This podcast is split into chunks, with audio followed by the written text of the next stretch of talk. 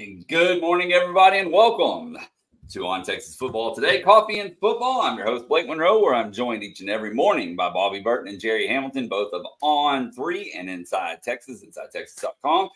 And guys, just a handful of days away now. Sark, of course, had his press conference yesterday, and Bobby, he discussed four key uh, position battles running back, corner, right guard, and backup quarterback. What uh, what stood out about that to you?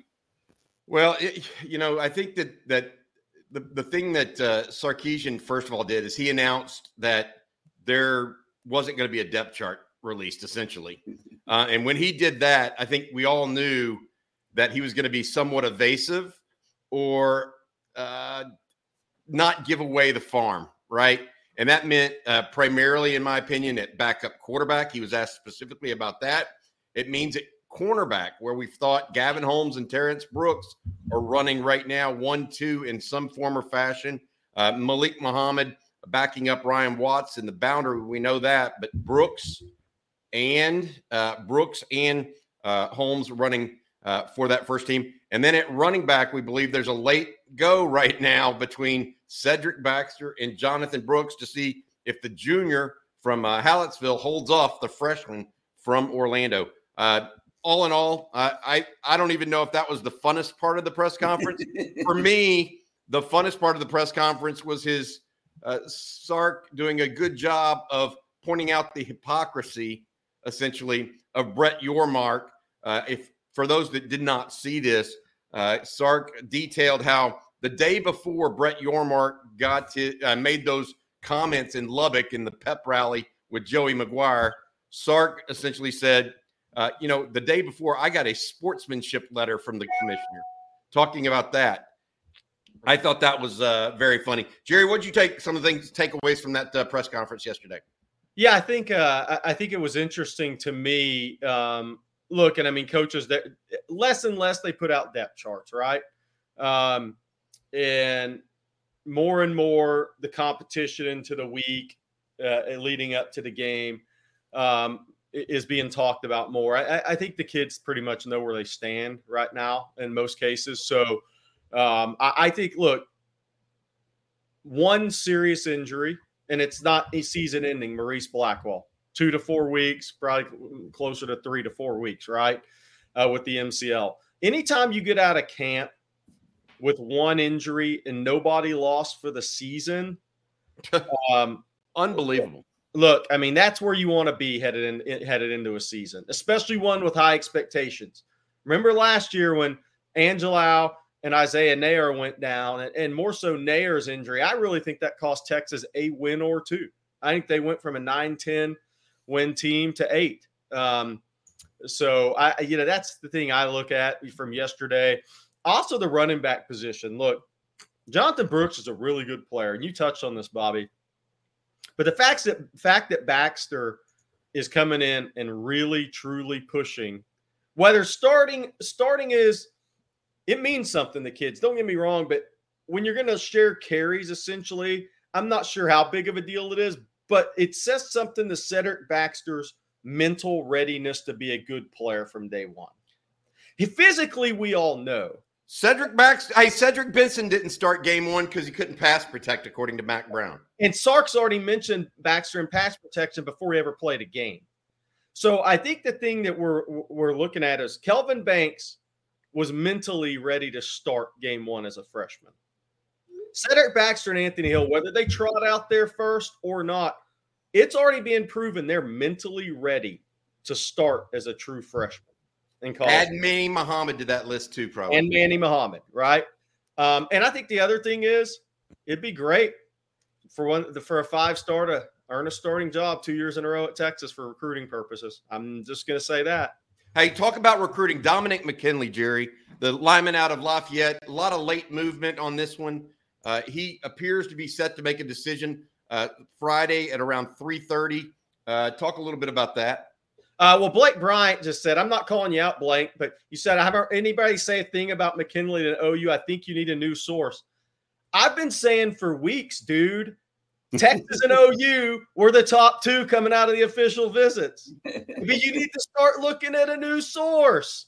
Um, we've been saying this. and I wanna, hey, third. Okay, hey, tell them, Jerry, tell them about A and M because they're not they're not going down easy either. No, I mean, look, and that's the thing is I, the thing with a, Texas and Texas A&M have going for them is the the computer science program. Yeah, Texas is better than Texas A&M, right? But academics are huge w- w- with the mom. She's been in education for for two decades, um, and so that's big in this recruitment uh, for her. Um, I think Dominic will uh, make a decision he's comfortable with. Um, I think close to home. Um, I, think close to home is always a factor late in these recruitments. Um, so we'll see what happens. But I think, look, at, uh, College Station, about the top, says same population as Lafayette. So there's a smaller environment. Uh, a College Station, a Norman, there's a smaller environment fit Dom's eye, fit his personality more than a big city. We'll find out on Friday. We'll find out on Friday. I can tell you this. I, I will. Uh, um, I, I will say this: one person close to the recruitment thought that if Ohio State was in driving distance, that's where the kid would have gone. Interesting.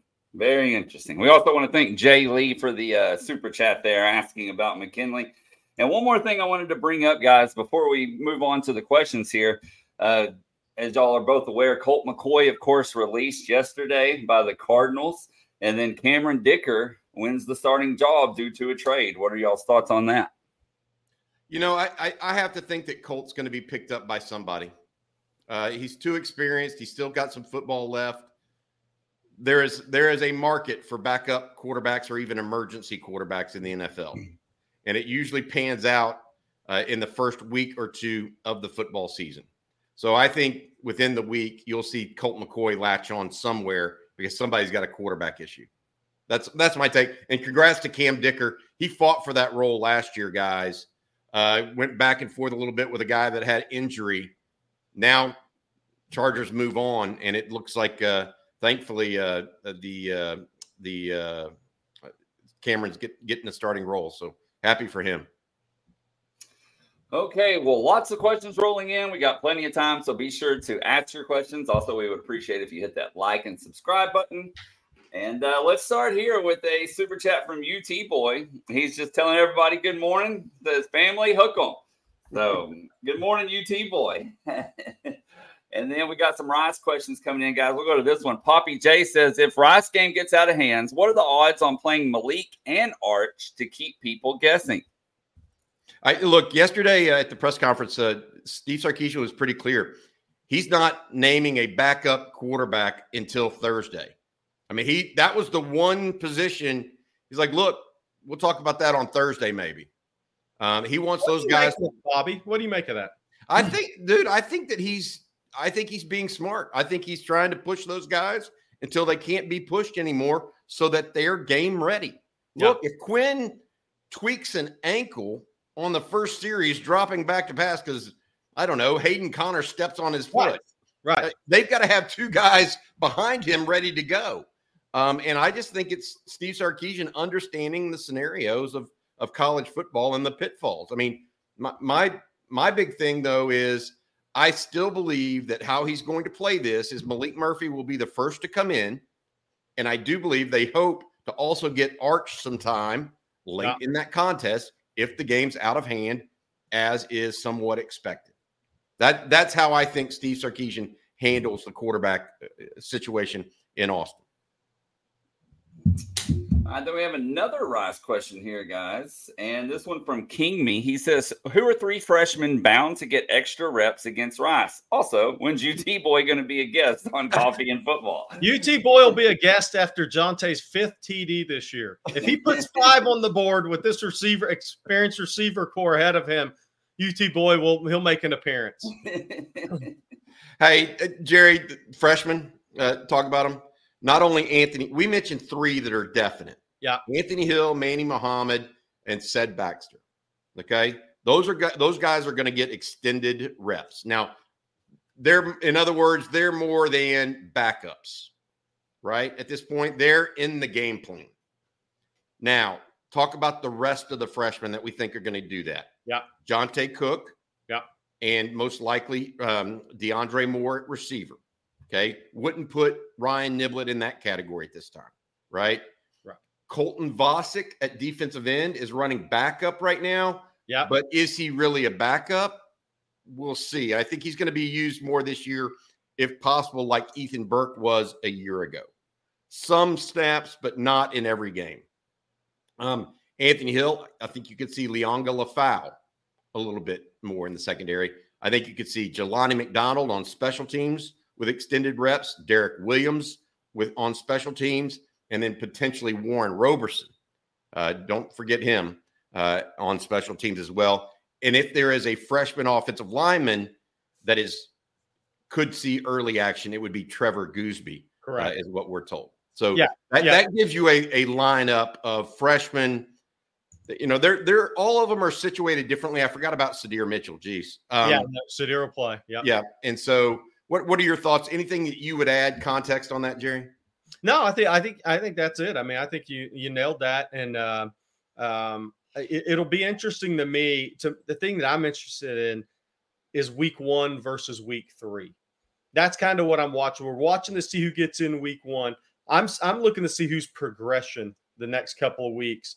They get a little game reps, they get a little taste of it, and then who progresses here, who kind of makes the next strides quickest. Uh, I think will be key there. And how do injuries factor in after the first couple of weeks? But I think what uh, who plays the most snaps in week one may change in week three uh, amongst the freshmen off the bench. I think that's going to be interesting to see. How they how they progress? That's it. Yeah, I agree. And can they be relied on that consistency that Sark likes to to mention so often? All right, guys. Another question regarding Rice here, and then kind of leading into Alabama. Chase Tilla says, with Rice being a run-heavy team, would it be will it be a decent preview of what we will see with Alabama's stout O line and questions at quarterback? Uh, I think they're going to be about 40 pounds on average lighter on the offensive line and maybe a di- very strong difference at quarterback as a runner because JT Daniels is not one and a very strong difference at running back. So I don't know that they're a quote unquote decent preview, even though to Sark's point yesterday, they are a power running team. They're trying to inflict that sort of a uh, uh, offensive style on opponents. I don't know that. I don't know that it's a decent preview. I Yeah. let's let's see. I I, I want to see this first because Alabama not only can they bludgeon you, right, which is what Rice even tries to do to, to lower level opponents, but they have skill guys outside that can score. Rice may not have those guys, as as many of them at least. Jerry, Yeah, and my take on it is is yeah, from a schematic standpoint, but the problem with these games, the first game of the year is you're going to do if you don't dominate on the line of both lines of scrimmage, you have issues as the season goes on. I think that's the one thing you learn. Uh, it, it, it- the more you follow this, but even if you go out and you're supposed to, Texas is supposed to win the line of scrimmage in these games, so it can give you a little bit of a false sense of security before you go on the road and take on a physical team that has a bunch of draft picks. Um, I, I think that's the major difference. I mean, Texas could go get five sacks against Rice because the defensive line is so much better than the Rice offensive line. But that doesn't mean you're going to take your show on the road and suddenly be ripping around J.C. Latham and Tyler Booker and, and, and getting Jalen Mil- Milrow to throw off his back foot. I mean, that's something two totally different things. And the the main reason I don't think um, you know it's a pre decent preview is because JT Daniels is a pocket passing quarterback. And he his escapability is very limited, even though he's played a thousand games. That's going to be the big difference. Is the defense is not going to get a look at the quarterback position. And Hey. honestly, Texas can't truly get that look in practice of a quarterback that with a run threat that you'll see in Jalen Milrow. I, I got to say this, Jerry. This is hilarious to me. I mean, JT Daniels is going to start three games at Texas for three different teams. It's amazing. Okay. So eh, now listen to this. This is the other story that the transfer portal has wrought. Okay. Kedon Slovis will do that but not against Texas. He started at USC, Pitt, and now BYU. Yeah. Quarterback, right? How about former Longhorn Juwan Mitchell's? Have, have you guys heard about this? He's not. He's now at Yes. Colorado after he didn't make it at Arizona State, and he. I mean, so it's four schools, right? and Rut- and Tennessee and Rutgers. Yeah. I mean, is this five schools for him, not including Hmm. JUCO? Yeah, that's crazy. I mean, he, he started for the Longhorns. It's not like he's a bad player or something. Right. You well, know? well, hey, what it tells you is if you're really talented, you're always going to get a chance. well, he, he's been, especially, in, Co- he's been in Colorado less than a week, and he's a starter. Right. You know, I, I heard some people taking uh, uh, Tom Luginbill, our friend, to task over his uh, comments about Deion in Colorado. This he just doesn't expect much from the Buffaloes this year, and people were taking him to task. And I'm like, well, if you're getting a, a linebacker that's been a journeyman at the last week before school starts, and he's starting, there may be some truth in what old Tom is saying, Yeah. right? so uh, let's let's be clear about that. I mean, I'm I don't know what to say. Look, look, I mean, on Colorado, I had a Pac-12 assistant coach predict one and eleven. We'll see if he's right. And he's scared about the Colorado State game. if TCU puts a pummeling, I mean, because that schedule, I mean, it's to start off for Deion. It's not. It's not win friendly now. I think TCU is going to pound them. All right, guys. Well, before we move on, Bobby, why don't you tell everybody about our sponsor for today? Yeah, absolutely. Uh, it's Homefield. Uh, Apparel is a premium collegiate apparel brand based in the good old USA. They emphasize their commitment to creating incredibly comfortable, officially licensed apparel with vintage college designs. They feature a growing collection of more than 150 colleges to choose from, including, of course, the University of Texas. Homefield designs are unique because they delve into the archives and history of each school using unique logos, mascots, and iconic moments to create thoughtfully designed apparel. Uh, they they are all about authenticity and nostalgia. I personally like the Roaring Bevo. When I went to school, that was kind of the alternative logo de jour. So I got one in gray for me and my son. Uh, I'm telling you guys, give their site a look. It's not the typical UT gear you usually see. You can find it at homefieldapparel.com where you can see their collection. Uh, and guess what? Our listeners here at On Texas Football get 15% off uh, the first order with discount code On Texas 23. It's the perfect apparel to get you ready for the upcoming season. That's On Texas 23 for 15% off homefieldapparel.com. All right. Yes, want to thank them for sponsoring us today. And hey, guys, I got a uh, trivia question here from a from one of our watchers, from Gus Fleener. He says, "Here's an interesting trivia question for you: What school has the most former quarterbacks starting for other schools?" I guess USC, maybe Texas, Casey Yeah. Thompson and Cam Rising. Anybody else? Uh, Hudson Card. Hudson Card. Yeah, I was thinking the answer was Texas too. Yeah. Oh, But I it's was not thinking- former starting quarterbacks. It's just quarterbacks. So it's Texas. USC has the most starting quarterbacks, probably. But yeah, so Texas. So we'll we'll come back to it when he gives us the answer here in a second. In the chat, he didn't want to give it give it away in case y'all read it. So Nah, we'll come back to that here in a minute. But I, I'm with y'all. I, I think Texas as well. All right, let's get to a super chat. Jimmy Trevino says, "Good old Texas pecan this morning. Two things I want to see Saturday: dominance on the line of scrimmage and getting off the field on third and long. I bet you both agree with that. I want to see third and long.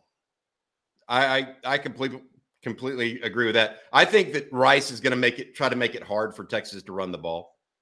I don't think they're going to re- respect the Texas passing game early because Texas didn't prove it could pass the ball last year.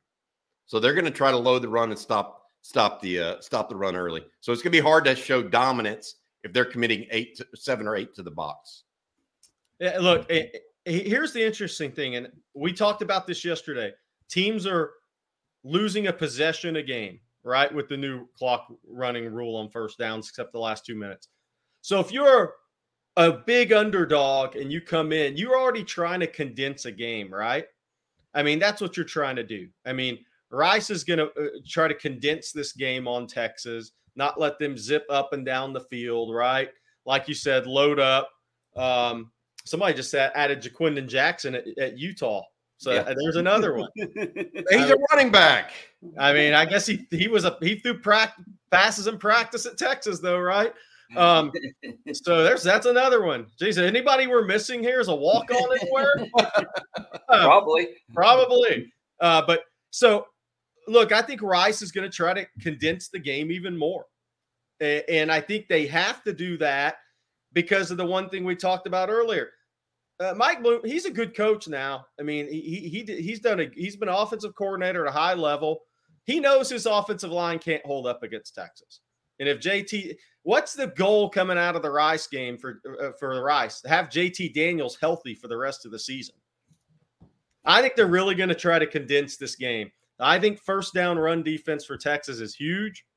Um, and I think if you if you're good on first down, which you should be against the run against Rice, you can get them into those uh, unfavorable situations that Rice does not want to be in with JT Daniels in game one. Hey, we, there was a uh, a walk on Jerry Ben Ballard. He's now at Florida Atlantic. There you go. is there who else? Is there anybody else we've missed? That's six, right? that's, that's crazy. I bet. Hey, I bet the guy that asked the question that he, for, he, he forgot about that one. If he knew that, that, tip, the tip of the knot hat I'm wearing now. Oh man, and the quarterback room's still loaded with all those all those at other schools. I mean, that's absolutely insane. Oh, Oklahoma, that's okay. somebody brought up a good point. Oklahoma has Mordecai, Evers, Caleb, uh, Rattler, and Chandler Morris, so they're in the game. wow. Yeah, they're, they're, right there with Texas. Hey, Lincoln Riley can can can recruit quarterbacks now, guys. Say um, what you want, he can recruit quarterbacks. Hey, I guess this. I, I, guess this is why you keep your quarterback competitions going a long time too. uh, Steve your chances of keeping your chances of keeping guys are zero. Steve Sarkisian playing playing chess over here. Mm-hmm. So yeah, you're right. He he forgot about Ballard. hey, you should, hey, Gus, you should know about Ben Ballard. Honestly, you had you had all the scholarship quarterbacks. Somebody just mentioned Arik Gilbert uh, got arrested for burglars. Yeah, look, I, I we did a study kind of going back on the five star guys when I was at ESPN. We did it around the Under Armour game, and it's amazing how many times those very talented guys. It's not really football is why they don't make it. It's injuries and off the field those guys are that talent level. You really have to mess it up. Denver Harris on his way. Chris Marshall on his way. Yep. Those, those are the kind of guys you're talking about. Has nothing to do with talent. No. It's, no, it's uh, not it's, misses on talent with those guys. They're that level. it's them missing and not maximizing their talent. Arik Gilbert originally signed, I believe, with Georgia. Is that right? And then LSU or something like that. Oh gosh, there was. uh I think LSU, then Georgia. Now he was like a five star tight end. Yeah, he's an elite. Now he's an elite talent, just born talent. He's different. It's, uh, it's sad when you hear those stories, guys. Yep, definitely. Well, y'all came out with the prediction show yesterday. It's getting some traction here in the comments. If you haven't seen it, head on over to YouTube. It's one that you don't want to miss. This super chat from Antonio Harris is talking about that. He says, Bobby, I couldn't sleep last night due to you, Paul, Eric, and Rob picking Alabama. 11 and 1 is my prediction due to refs interfering. All gas, no brakes. So, so I, I want to be fair about that prediction show, and I, I do think it was good because it gave it some insight on every single team that that we think and how we think Texas really fits against them. Um, all of us came up with the same final answer about what we thought it would be the final record, which scares me a little bit. First of all, I think that that means it's likely not likely to happen. Um, and we all said 10 and 2, just to give you guys an example, but we came up with different teams independently. Um, the, the real issue here is going to Tuscaloosa at night is just a difficult proposition. Texas hasn't won a big road game outside of Kansas State in quite a while.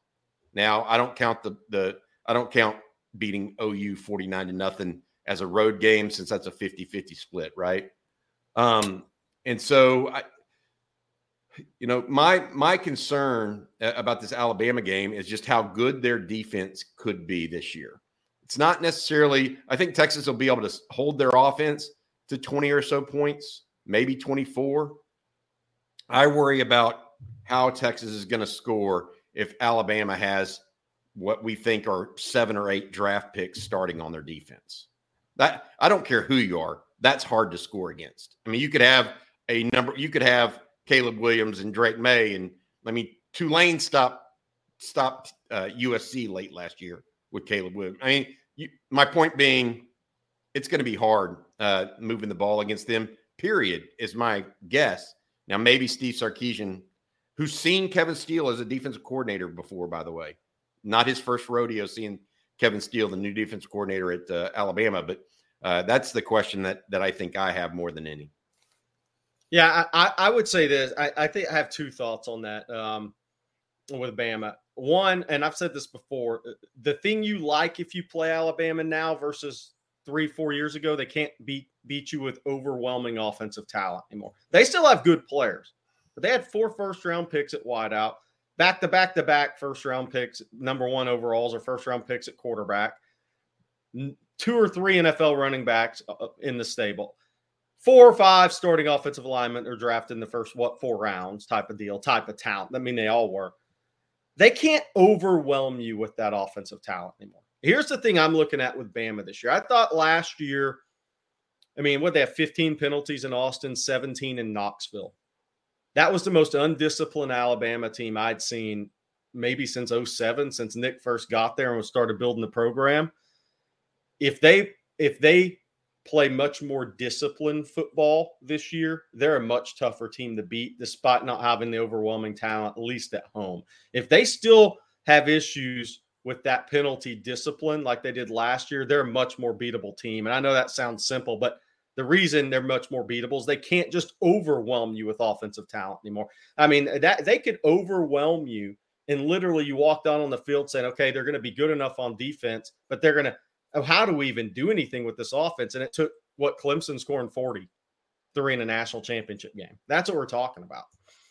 Yeah, I, I, I am not uh, I, like I think they actually have great running backs, really like NFL running backs. That's the one right. position I think we could all agree. Yeah. The receivers are capable. They're later round draft picks. There's not right. rounders, right? I mean, they're they're good, but they're right. just not. I mean, they're not Jaylen Waddle. Yeah, they're not Jerry Jeudy. They're not. I mean, uh, Ruggs, Henry Ruggs. They're they're not those guys where you're just like or Calvin Ridley. Jeez, I yeah. mean they're not those guys where everybody thinks they're first round picks. All right. We're going to uh, stay on the topic here of y'all's predictions, Bobby. Rudy O says, saw your prediction show. Great job. The IT staff seems to think 10 and 2 will be the record. But what's more likely, 12 and 0 or 8 and 4? How many undefeated teams were there in college football last year? That's a great question. One. After 12, after 12 games. One, right? I mean, what was TCU's record? Wait a minute. What was TCU's record out of? They, they were 12 and 0 after after regular season. So two. How many yeah. Power 5 teams? So the odds are always uh, uh more likely you're going 8 and 4 than 12 and 0. I'll say that, but uh speaking about one team, um yeah, you look, I mean, you still your road games are at Alabama, at TCU. They lost a lot. They were in the playoff last year, right? I mean, it's you, you have some. I think, but I think Baylor's down. I mean, you know, but you're everybody's Super Bowl this year. Last year, the Big 12. But there's only two 12 and 0 teams in Power Five football last year at a regular season. But King Me says if TCU can do it, we can. And there's your there's there's the flip side of it. Hey, we did something. Uh, we did something on. Uh, oh, Michigan was twelve and 0 2, three. Okay, gotcha. Uh, we we did. Uh, I, I think that I think that eight and four is more likely than twelve and zero. Oh. I mean, I don't think eight and four is likely at all, though. Like, I just feel I it, I would give eight and four a five to ten percent chance. I, I think that the most likely is nine and three regular season. I think that's the most likely, even though I picked Texas to go 10 and 2. I just know how football a football can bounce funny. I mean, you guys do too. Well, uh, the, the problem we always with these early season predictions, and they're fun, is injuries aren't factored in. I, I mean, in look, it, it, the only way Texas goes eight and four this year for me is if they have an injury riddled season, right? They lose a couple of very key guys that are hard to replace. then you start getting into a different look of a team late in the year, going on the road, uh, depending on other teams' health. But health is factors into this stuff. And in the preseason rankings and predictions, it doesn't factor in at all. And that's what makes these fun, but also when people look back on, well, you said Texas was going to go 11 and 1. Well, yeah, they lost their tight end, middle linebacker, and a running back. I mean, like, yeah. you know, it was, well, you have to stay healthy, number one, healthy enough to reach those goals. Hey, I want to say this real quick. I, I asked this question actually yesterday to the on Texas football community on our UT uh, UT uh, uh, on our on Texas football site. What will be the Longhorns' regular season record in 2023? Okay, uh, uh, more than 1,000 people have already voted. I, I, put it up late yesterday. Um, this is what the, the the said: 12 and 0, 19 percent said 12 and 0. 11 and 1 36%. 10 and 2, 35%. So the two biggest were 11 and 1 and 10 and 2. 9 and 3, 8%, 8 and 4, 2%.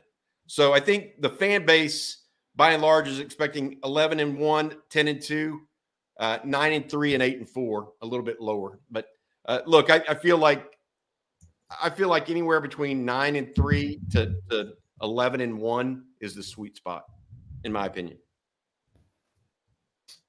Yeah, I, I'm with you on that one. All right, one more question about the predictions, Bobby. Hen Golfer says the only question I had about all your predictions is that you all seem to be sold on or believing in the defense, but your guys' predictions have UT giving up more points per game on average. Interesting. I didn't know that, uh, and I believe you. I, I didn't do the, the numbers like that. I was just going game by game. I I am very sold on this Texas defense, like very. So uh, I feel like if Ethan Burke can be a guy that is just a, a replacement level player for Ovie, and I think he actually is better than Ovie Agreed. as the season wears on. Yeah, then I think this is a better defense. I think this, and, and especially if Catalon is healthy. There, if Catalon's healthy, there's no question it's a better defense on the back end. Period. I think, and I I know D'Shawn Jamison was a multi-year starter, still trying to catch on in the NFL, but Gavin Holmes and Terrance Brooks provide something at, at the uh, uh, field corner that that D'Shawn just couldn't on third down. So I mean, I, I'm I'm really really big on this Texas defense. I hope they don't give up more than ten this weekend against Rice. Um, by the way, there's a lot of people in comments the last couple of weeks on Inside Texas saying Texas should win every Big 12 game by two touchdowns or more. Um, I just want to. I'm just going to point out something here. Every it's all we're all very excited. The season starting. Georgia won 26-22 at Missouri last year and 16-6 at, at Kentucky. They're a lot better than that versus those teams. Just, I mean, it's it's still football. You're still going to take everybody's best shot. A lot of people always talking about the refs here this last this last year in the Big 12. Georgia beat Missouri 26 22 last year in Columbia. Just saying. and on a neutral field, if they played 10 times, they met beat them by 45 every time. It happens. Very true. All right, we got some Alabama questions rolling in, guys. We're going to open up with this one from Ashley Harrington. She asked, What's the line on the Texas versus Bama game? It opened at seven, moved to seven and a half, and now is at six in favor of Alabama. And then right here from Derek, who plays scout team quarterback next week? Is it Savion Red? that wouldn't be a bad one, would it? He's done it. Um, I think that's going to be Charles Wright, but I don't think he's going to be a reasonable approximation. Hey, that's a good. Who is the guy for that Texas will use to prep for Milroe next week? I mean, that, that's a good question. Um, maybe Juan Davis maybe Juan Davis. He played quarterback in high school, similar size guy. But he's in the rotation at tight end. You rotation at tight end. That's tough. Yeah. I think yeah. Savion Red could be one. I don't know if Savion can throw the ball. Yeah. Um, but I like I like Savion as, yeah. as that choice. Uh, we got a uh, question here from Sawyer W. He says, I think our main chance against Bama will be it's an early game with new coordinators. Can we get lucky with some defensive bust combined with Sark schemes? I would still pick Bama, but close. Uh, Kevin Steele is a veteran defensive coordinator, guys. Like there's there's veteran and then there's him. Uh, he, he's a 30 year plus defensive guy.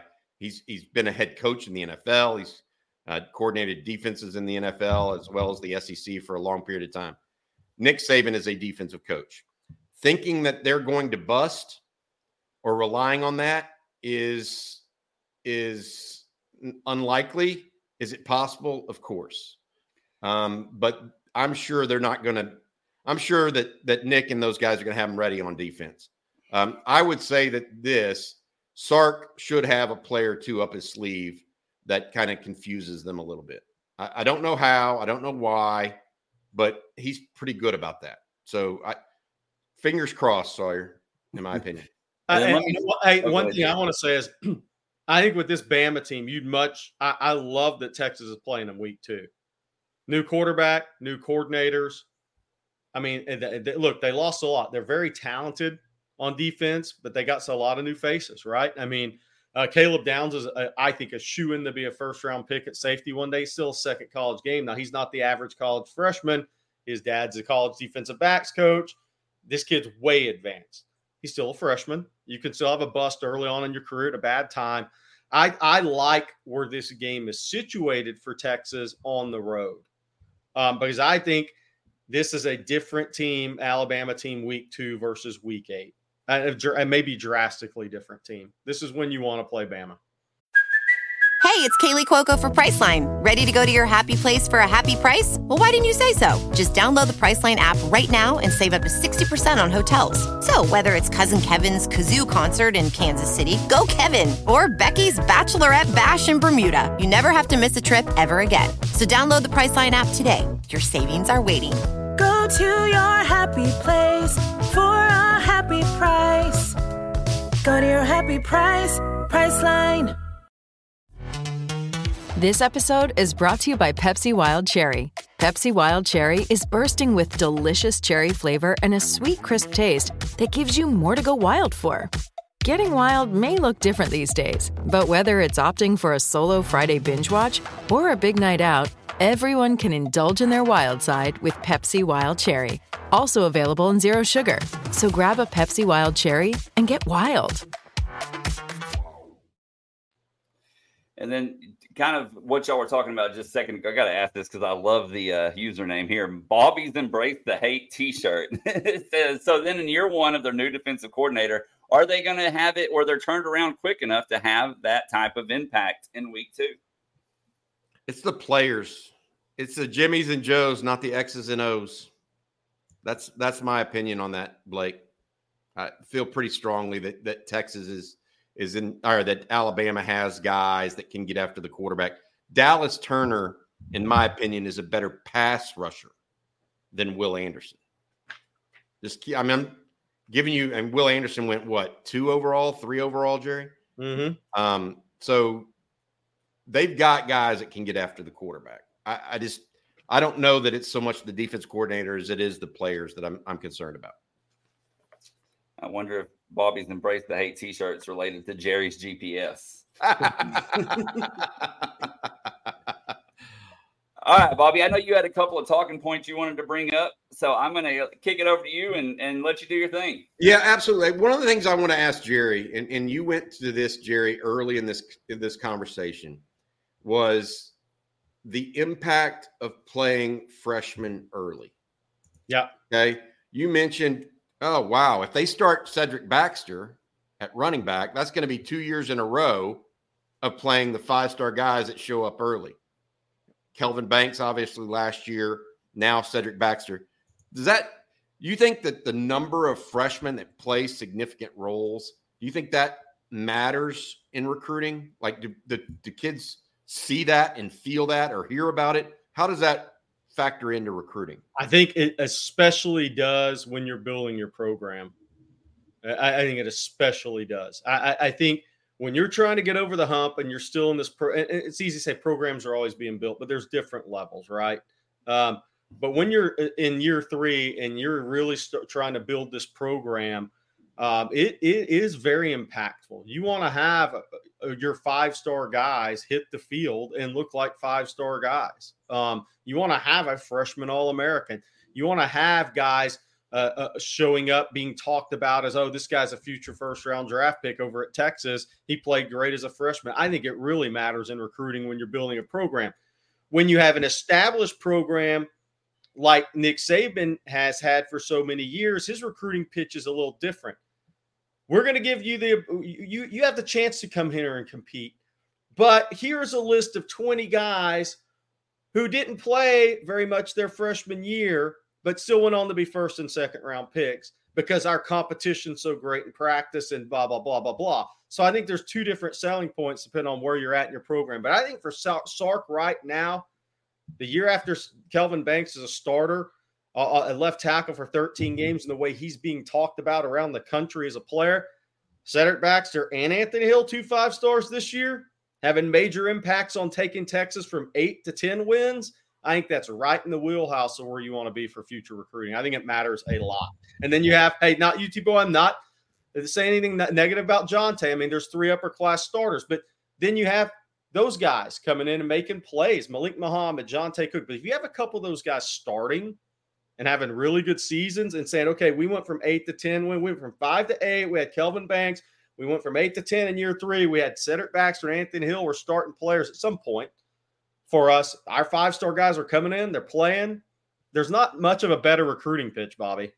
Yeah, I I just think that it makes a lot of sense um, because you need Jerry. The bigger piece to me, and, and tell me if I'm wrong here, is that um, if you get the right, if you get these highly ranked players, you want to see them succeed. Yes. For so long in the last decade or so, Texas has not had those highly ranked guys really pan out to be highly ranked uh, draft picks, right? Yep. It's almost like Sark needs those guys to be proof of concept.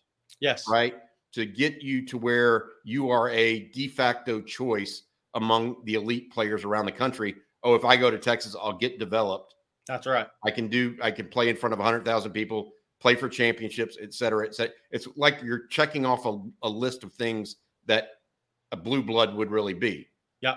Getting them ready for the NFL is part of that. Getting early playing time because you're a true bad dude matters. Uh, yep. So I, I think it's just one more thing. I wanted to bring that up because you mentioned it early in this discussion, Jerry, and uh, I'm I'm really uh, I'm I'm into that because I believe that proof of concept matters and it changes opinion over the long haul. I think what's interesting to me is there's the way fans look at college football and their team, and there's the way recruits look at it. And I think it's two totally different things.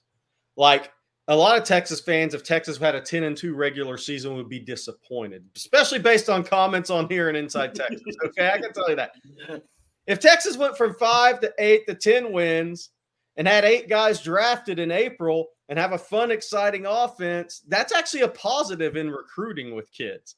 Like the Texas fan base, a whole would say, "Oh man, the Texas eh, recruits in the future class would be like, all right, Texas is moving now," because it's like TJ Ford always says, it, it, we want to hear our names called on draft day. One that's still number one above all else, above NIL. Look, TJ's in the AAU game uh, above NIL and everything else, we want to hear our names called on draft day. And that's always going to be number one in college sports, uh, in football and basketball.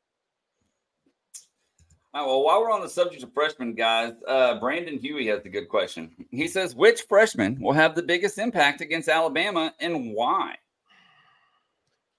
I think Anthony Hill in that game has to. I think he has to in that game. I, I, I think you have to, you're going to have to bring pressure. And I think that pressure is going to have to come from different areas on the edge um, against Alabama. I think while Texas is very good on the defensive line on the interior, I don't think that's where your sacks are going to come from. Uh, I think Anthony Hill is going to have to be impactful in that game for Texas. Obviously, you know, look, is are you going to say Cedric Baxter is going to go in the Tuscaloosa and rush 20 for 110? No, no, you're not. I mean, Bijan didn't run the ball great. I mean, Texas didn't run it great with Bijan last year at home, right? So it's got to be Anthony Hill for me. I'm going to go somebody different, Jerry. I'm going to go, and, and this is why I, I like guys that turn the ball over and get the get turnovers. I'm going to go Manny Muhammad. And um, games like this, well, I think Anthony Hill could be a, a good spy on Jalen Milroe, and that may be the actual answer as much as uh, because he's he's big enough and long enough to tackle Milroe. I mean, people just don't appreciate how big Milroe is. But if I could, if I could choose one, I think I might go with Manny Muhammad because I think that game's going to change on a turnover, a special teams, one way or the other, something like that. I, and I, I'll, go with him. And I would say a good day at the office for Cedric Baxter against um, against Alabama might be 20 carries for 80 yards. Yep. Not he doesn't have to be perfect. You don't need five yards of carry. You can't expect that. 20 for 80 is a productive NFL day. And they need a productive NFL day out of that run game in in uh, Tuscaloosa. Yeah, if they don't if they can't run the ball at all, they're in trouble. Yeah. They need they just need a little something. Something to take the pressure, make them make them make them respect the run game enough to give Quinn some time and space uh, to make plays in the passing game and take pressure off the offensive line. And yep. That's a one for yep. me. Uh, somebody somebody asked, do we do we think Texas can go in the Bama and win? I think we all feel like all three of us feel like Texas can go in the Bama and win. If this was Bama four years ago with four first round picks, and right now, I, I, I might not be I, I, might not be on board. Uh, but I think this is a good time to play Bama, and I think Texas has a chance to win the game. I, I am not saying they for sure are. I picked Texas, but uh, that's, we'll see if anybody gets major injuries this week that could affect anything like that. But yeah, Texas has a chance to win. This is not this is not the most loaded Nick Saban teams. That doesn't mean he's not going to win a national championship, although I don't think he will this year. But this is not the same animal that it once was. Okay, guys, we got a couple more super chats uh, that we need to catch up on. And this is from Texas 0311. Uh, thank you. And he says, I hope no players are listening to the rap. I love it. it turnabout's fair play with uh, Nick Saban, right? Um, yeah. You know, I feel like uh, we talked about this yesterday, Jerry and, and Blake. Uh, I love the fact that that Sark showed the team Brett Yormark's comments, Joey McGuire's comments. That that has a way of refocusing a team. When other te- un- when when other guys are out there making comments about you in a disparaging way, that has a has a has a way of focusing you on the job at hand as opposed to oh patting yourself on the back and thinking you're all good. Right. Now you have to go out and prove these guys they're full of it. And so hopefully that's that's what I I was actually other than the fact that the commissioner said it, I was actually kind of happy because if anything, it refocuses Texas at a time when they may need refocusing. Yeah. First of all, thank you, Mack Brown, for the super chat. Um, um, this team hasn't proven anything yet. They're uh, they're trying to prove something. I, I, I think the toughest thing for the team for college football, these kids nowadays, is after you've accomplished something and the next group of kids come in, they expect it. They don't understand how it happened. Texas is not at that point. This is a team that won five games two years ago and is embarrassed at home by Kansas. They won eight games last year, but ended the season with a sour taste in their mouth because they lost to Washington. This is a team that's building and has something to prove. I don't, I'm not worried about rat poison at all with this team. If Texas was coming off the national championship, had a bunch of new kids into the program, I'd be more worried about that than I am right now. Okay, we got another super chat here from Roy Womack, and he says, just for fun, but hopefully not the case. Fingers crossed. How many games could we win this year with Maalik as starting quarterback? You guys have seen him in action more than anyone else. I think that Texas should still win eight, nine games. Maalik Murphy is a good quarterback, guys. Now he has doesn't have experience yet, but he is a solid quarterback. I think that the question I have, and everybody has, um, is whether or not it's Maalik or Arch that comes in second. I think it's Maalik right now. I think it's Arch three. Sark wouldn't be committal about that yesterday, but let I I'll go back to what I've said before. I think all three of these guys are NFL quarterbacks. I mean, what talents, talents, talents. Yeah, talents. I think they're yeah, they're not there yet. Don't I mean I'm not trying to say they're ready to go to the NFL tomorrow. But all three of them are. You're going to be okay. You may lose one game, maybe maybe get yourself in bad position in another. But you're they're going to get there. They, the quarterback room, okay, is it it it has a floor. There's a floor and a ceiling with talent, right? This team is an eight win floor team, no matter who the quarterback is. Maalik makes it a nine, nine more likely. Ewers makes it a 10 or 11 more likely. Arch, we don't know yet. So I, I'm a big, I, I don't have that much concern in that regard. It's the big games where you need a quarterback to really show up. And if Maalik's been in there for four or five games as a starter, then he's probably ready. If he has to be forced into action day one against Kansas, for example, that's going to score points, and you as an offense have to keep up with those point scoring, I would worry about that game. But a Kansas State, I don't necessarily worry about because I think that's going to be two teams going at it pretty hard. So, uh, Mile Gage is asked about Jalen Guilbeau multiple times. I mean, he's running second team star from what I know. I have not heard about a suspension to start the year with him. Bobby, have you? No, I have not. Could look, there could be things that they're hiding bes- behind the scenes that Sark does a good job of this, guys. So if there there could be something that happened in the offseason, somehow, some way, a guy's suspended for a quarter, a half, a game. It happens. Uh, we don't hear about, or if we have heard about those, we're not talking about them. But at this point, we'll we'll just wait and see. I don't think there's anything uh, out there in any regard to that right now.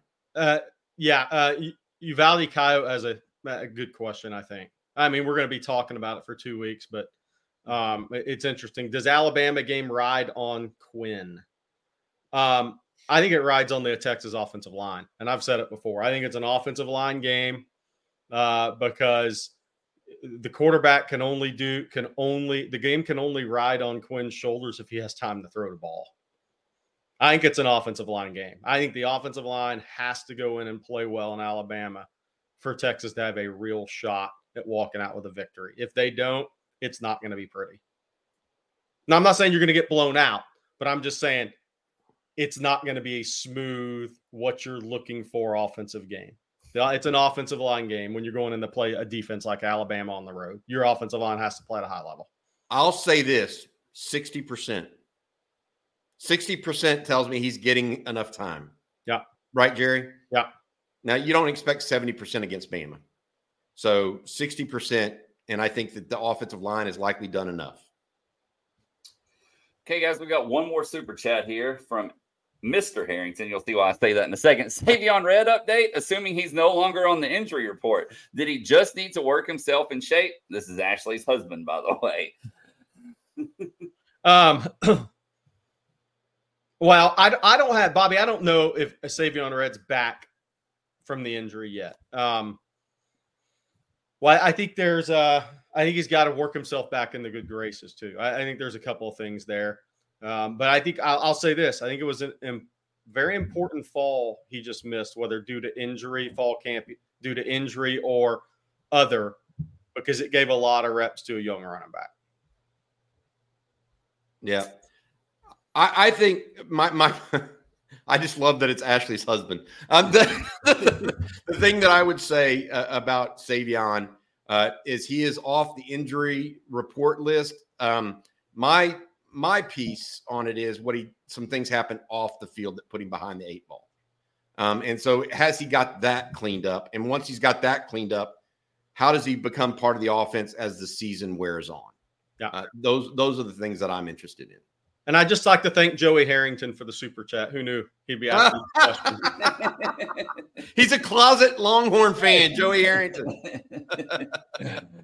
Okay, here's an interesting question uh, from John. He says, How well do you think it's going to translate for Alex January and Colin Simmons playing together in high school and now college? Do they have chemistry and does that actually have impact? Wow. Um, I, I don't know. I think from a knowing each other's personality, you know, that helps. Um, playing together in college, I, I don't know if I have a true answer on that, Bobby. I think I think knowing each other's personality is always good within a locker room, and you already have a good feel for those guys. Um, does that have an impact the way they play on the field together? I would say no. Um, on that, I mean, they have two totally different jobs. Alex January is going to play over the ball with good hand placement, Mr. January. Um, Rod and I actually talked about that yesterday on our talking ball. We went over defensive line commits plus the targets uh, and Texas D line, but I think it's just they're to- totally different players, two totally different jobs. But I think from a personality standpoint, you have a feel for each other, right? I mean, that's the only thing. But it, chemistry on the field, I don't think so at all. All right. Before we move on, Bobby, I'm gonna let you take the floor. Yeah, absolutely. So just so everyone knows, uh, we do not only these coffee and footballs, we also do live streams at night. Uh, Rod Babers will join Jerry and myself tonight uh, on the uh, live stream. Also, uh, the Friday afternoon live stream we've been doing from one to two. That is moving during football season to three to four, in part so we can join in with the co op. The University Co op is allowing us to do our live streams from the co op, second floor during their happy hour section uh, of the time. So please come join us up there. We'll be up there uh, talking a little Longhorn football. I think Rod's going to join us uh, as well as Jerry uh, and we'll get going there. I also want to make this announcement for the co-op for those of you with young kids and uh, that enjoy getting signatures, etc. Uh, the University Co-op is hosting a football athletes meet and greet fundraiser. It's in partnership with Texas One Fund. It's this coming Thursday. Athletes will be at the co-op meeting with fans, signing autographs, and taking pictures. Uh, we are fundraising for course material scholarships for Longhorn students. That's uh, the note from the co-op. Suggested donation is just $10. Donations will be collected on the day of the event at the University of Co- University Co-op. Every penny of profit directly benefits Longhorn students. So follow them on Instagram and Facebook for the latest information. Some of the guys going, guys, Byron Murphy, JT Sanders, Kelvin Ga- Kelvin Banks, uh, Terrance Brooks, Jahdae Barron, Jaylan Ford, Jordan Whittington, T'Vondre Sweat. Uh, Thursday, uh, please get out there and see the guys. Check out uh, the Facebook and Instagram page for more information there. There you go. Good chance to get some future NFL player signatures for sure. All right. Jack Tripper says over under Finkley, Bledsoe, Ross combined for eight and a half sacks. Under for me, Jerry. Under. Yeah, under. I, I would be surprised. Bledsoe will have four, would be my guess. Four I doubt Finkley has Finkley two, Ross one. Yeah, I, I, would say I would say under. The, the only unless way, Bledsoe goes nuts. Well, or the the only way that goes over is if in the Rice and Wyoming game, those guys like come into the game and they have like five after two games combined. Then you got a chance. But if you don't put up big numbers the first two between that trio, it's gonna be tough. Next question here from Steve Sedaris, and he says, "Can you say what you're most confident with about Quinn and what your biggest concern is with him? Look him. I'll tell you what I'm most confident with is how much he's talking about pre-snap. How, how, how that is big for me because line calls, understanding. That's he, he is to me is attacking this with a professional mindset versus last year, a guy that was essentially a, a true freshman, even though he wasted a year to Ohio State. Um, the, the big difference. I mean, that that's a big difference. That's I'm not worried about Quinn making throws in the pocket if he has a chance, if he has time. He's got to step up, like Bobby said. He's got to climb the pocket better. Uh, but that's more to me year two stuff and better understanding. To me, why I have more confidence in Quinn this year has nothing to do with what you see when a ball's released. It's everything you see before a ball's released. And, that's where I have more confidence in Quinn this year. My biggest concern with him would be if er, if like in a Bama game, if, if Bama is on him early and the Texas offensive line takes a while to settle in. He took a big hit against them last year, and I think some of that caused him to play back foot football. after that injury after he returned. That's my concern for Quinn is when you get in the game and you get under that duress in those situations, do you revert back to some things that maybe you do not ideally want to see him do again? Bobby, I, I think your your concerns are well stated. I, I that is my number one thing with him is is he consistent with what he's learned in, the in the face of adversity, right? So every, football, people are going to knock you in the teeth. That's one of the great things about the game, right? You're going to get hit. How you punch back matters. How you get up off the carpet matters. Um, and I want to see him do that better this year, uh, as much as anything.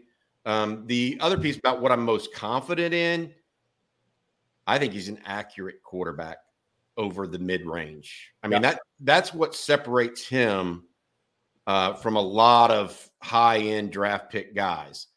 Quinn is very good from 15 to 25 yards. I mean that little. I mean the way he feathers the ball. So Texas is going to get some chunk plays out of that, um, and I think they will continue to do so. But adversity, how he performs in the face of adversity, that matters as much as anything to me. We haven't seen him. I don't know, other than K State, that we've seen him respond great to adversity yet.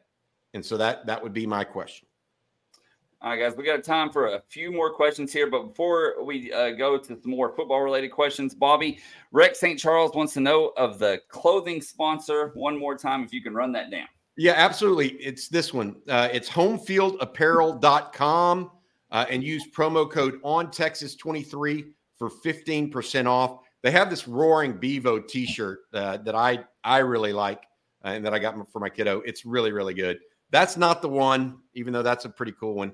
it's It is down here. Let me show you the one that I I got for me and my son.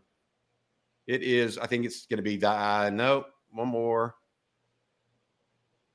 Where'd it go? Keep going, Matt. it's down there. It may be on page two. It's the one that has the the mean Bevo, basically. I'll show it to you. We'll get it. We'll get it. Uh, we'll get a picture of it. That that is the one. Uh, the Homefield apparel, twenty three percent off. Or if excuse me, fifteen percent off.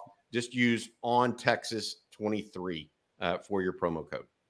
Thank you, Bobby. All right, David Williams, guys. He says, Jerry, Bobby, what would be more effective and beneficial for Texas? Jonathan Brooks rushing for 1,200 plus yards, or both Brooks and Baxter getting 150 carries, 900 yards, six yards a carry? Personally, he prefers the latter. Um, it's a tough question, actually. I don't know. I I, I don't know that I I care about this. I just want around 1800 to 2200 yards rushing period. And I don't know that I mind who does it or how it's obtained. Um I, I understand what David's trying to get out here, but I think it's more important that the total be something. And whether it's Brooks or Baxter or both, or Savion Red comes in and spells them, or you know, Keilan Robinson really does it. I think that also I'm looking, I want to see if we can't get 500 to 600 yards receiving out of the running backs this year. Because we talked just talked about Quinn. If he starts checking down when he has these vertical receivers, you know how much space those guys are going to have to play with if the linebackers have to drop deep deep That's the thing. That's the thing. the running backs are going to have a lot of space. They make one guy miss, all of a sudden a, a five yard gain on a flare is 15 to 25. It just changes. That's what Lincoln Riley does with all his running back stuff. He makes you worried about the down the field stuff and then throws a flare and a guy runs 20 yards. I, I just, Hey, hey, what? Uh, not stats wise. What would Tashard Choice rather have? Saying I had two guys that are about to be drafted in my backfield, and we play them both. So I always think a lot of times from a recruiting perspective. Okay, because if without those guys, we're not even having this conversation right now. For uh, Tashard Choice, the year after Bijan, Roschon, and Jahmyr Gibbs are drafted, for people to be saying, "Man, Texas has two future draft picks at running back, and they they share the load," doesn't get much better than that. Uh, some uh, somebody said, I think it was where was it? Danny he mentioned he drove by Sarah from Pensacola to Texas yesterday. Um, yes, for sure. Um, uh, that Saraland High, I will be back this year a couple of times, but that that I ten drive has been made many, many, many times. Uh, I'll tell you, be you guys, people ask for their favorite recruiting stories. This is mine. Actually, happened last year. Um, not to take too much time, y'all have more better questions to this, but I was at Cedric Baxter's commitment, and Bobby will remember this. The kid committed. Cedric committed around six thirty, I think, or seven. So I wasn't going to get out of there till eight. But I texted the uh, staff at Isidore Newman. I said, "Hey, I- am going to be driving back from Florida to Houston tomorrow. What time? The what time do y'all practice?" They're like 6:30 a.m. And I was like, "Oof." Uh, and I was like, all right, but you know, hey, it's Arch Manning. You got to do it. I drove overnight. I slept at a rest stop for an hour, 55 minutes or an hour. I made sure we got the Arch's practice that next morning. So uh, y'all asked for the favorite recruiting stories. Sometimes it's not the story about how the recruitment happened. It's what you had to do to cover the recruitment. Well, we got uh super chat here, guys, from Chris Harrington. And he says Ashley's husband got his phone back. I'm not Joey, but I was a college quarterback. I live in Little Elm. I'm excited to see two locals starting at corner. There you go. There, hey, you, go. there you go. Little Elm is it. Ryan Watts. Yeah. Thanks, Chris. Uh, I'm glad you got your phone back, buddy. That's the more important thing, right? All right, Tex ZE says, "What's a good time to get to DKR to watch the band walk in the stadium and get the full effect of the festivities? How early before the game, Bobby?" So they do. So there's there's the the band walks in the stadium about 30 minutes, uh, 45 minutes before kick. So um, that being said, they have a player walk that is about two and a half hours before game time. Um, Chris Del Conte, guys, has done a miraculous job renovating and reinvigorating game day atmosphere on an area called uh, Bevo Boulevard. So if you have young kids, I would suggest Bevo Boulevard in the little fair area that's just to the north of the stadium. Uh, pre-game, Blake's nodding his head because he's got young kids and has, has done that. Uh, if you're older, you can you can pre-game wherever you want to. Um, uh, they're they've done a good job with the LBJ lawn of late for corporate events. Uh, down east and uh, down south of campus, there's tailgates forever. Uh, I would go like when I go to a game and I'm and I'm there just strictly to I'm not even in the press box. I'll go three hours before and just hang out with buddies and then walk over to the stadium about an hour before. That's that's my typical role. Okay, we got another super chat here from Roy Womack. Thank you, Roy, for the second one. And he says, assume 10 and 2, eight guys to the NFL. What are the biggest areas of need for 2024 season in the portal? Wide receiver. Uh, so, nothing UT boy, Johntay Cook, DeAndre Moore, they're going to be good. You got to have depth. Uh, wide receiver, especially maybe big bodied wide receiver on the outside. If, if you lose AD Mitchell Pro and Isaiah Neyor makes enough uh, plays to where he said it's just time to go. I've already had one ACL. Um, that would be one for me. I think tight end could be another for me. That's uh, huge, in my opinion. Sanders goes pro. That you have some good developmental guys that are more inline guys, more role players, but a down the field threat at, at end with size would take you to the portal. Uh, Michael Kern's committed, but you got to look at punter. I mean, Ryan Sanborn is going to be a difference maker this year for me. I think you're depending on what happens at the edge with the young guys. Is there an edge guy? Is there another Trill Carter D line? I mean, I think that's really what you're looking at. Um, I, I don't know about you, Bobby. That's what I'm thinking position wise. I circled three, and you named the three first. Wide receiver, tight end are undeniable. Yeah, I, I think they have to find a big tight end body that can also stretch the field a little bit. Someone that adds a little something different than what Gunnar Helm will bring back. Right. Okay. Wide receiver, big body guy, in case Neyor is either not has not completely healed and all that stuff, and or he goes pro, because we think Ad Mitchell's gone, uh, we think Xavier Worthy's gone, and we think uh, uh, Jordan Whittington clearly uh, senior. Defensive line and an interior guy, somewhat similar to Trill Carter. Yeah. Depth, depth, because you're not going to get it's very unlikely you get a war daddy defensive lineman in the portal. Bear, Bear Alexander was the only one in the portal this year. He went straight to USC. And, and a lot of people didn't mess with that recruitment. Yeah. That mean he's not a good player, not a future draft pick, but a lot of people didn't mess with that recruitment, including Texas. Not saying they're wrong or right, but th- those some of those guys that go in, you're not going to go for. Okay, we got time for one more question. I'm going to put y'all on the spot. And this question from Longest Horn here. He says, Who's winning the Heisman and who will be Texas MVP of the year? Boy, I, I have to go Caleb Williams. I mean, he, he just he's in an offense tailor made for the quarterback. Schedule's not that hard. Um, you know, it, it's he's going to be hard to beat. Offense is uh, predicated on po- quarterback play there. Um, that being said, they lose three games this year. I don't think he wins it. Yeah, I- defensively they got some issues. I, Yeah. Is, Uh, who- is- is the kid at Washington the sleeper Oh, I like Michael Penix is a good player now. now? And that DeBoer can really coach football now. He is Yeah. really good, Yeah. and they got a lot back. Um, that I, it could it be somebody like that? Somebody said Heisman's irrelevant. It's not for recruits. Um, it is it is for fans these days. I think. Um, I'm trying to think. Could if, if Michigan had a magic year, could JJ McCarthy? Could somebody creep up there? I mean, that's kind of the question. But the kid at Washington's my sleeper. Who's your Who's your MVP for Texas? I'm going way outside the box. I'm going to say Jalen Catalon if he has a healthy year. Is the MVP of the Texas team? I like it. I, I'm going with Jaylan Ford.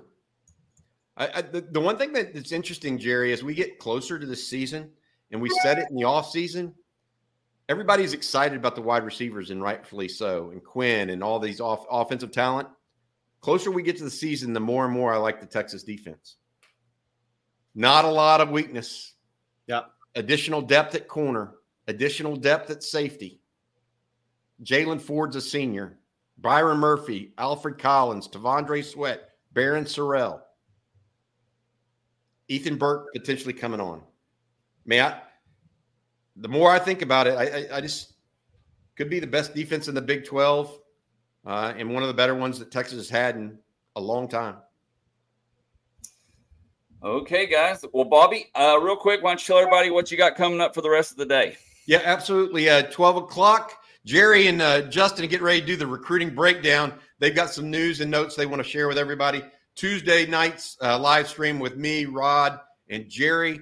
Uh, guys, uh, head on over to Inside Texas if you get a chance. So much content going on right now. You can't hardly, you know, I, I get told that there's too much content sometimes. That's how good it is right now. Uh, it's $1 for one month uh, at Inside Texas. You get a chance to really see uh, what you could be getting. Uh, it's an introductory offer for first time subscribers only.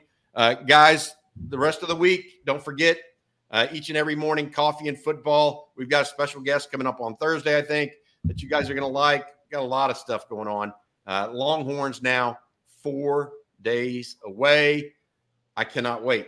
so I think somebody said I said champ, chomping at the bit. It's champing at the bit. I don't look. I'm that. Whatever it is, that's what I am. I'm ready to go. If you're a Georgia fan, it's champing at the bit right now. That's all I know. All right, y'all. Well, that's going to do it for this edition of On Texas Football Today, Coffee and Football. We want to thank all of you for tuning in. Don't forget to hit that like and subscribe button, ring the bell so you can be notified when we post new videos, and then head on over to InsideTexas.com. As Bobby said, so much content, it's hard to consume it all at sometimes, but it's all there for the taking. So be sure to check that out. Uh, thank you for the super chats. Thank you to Homefield Apparel today for sponsoring. And yeah, so that's going to do it for today. We'll be back tomorrow. So for Jerry Hamilton and Bobby Burton, I'm Blake Monroe, and we'll see you then.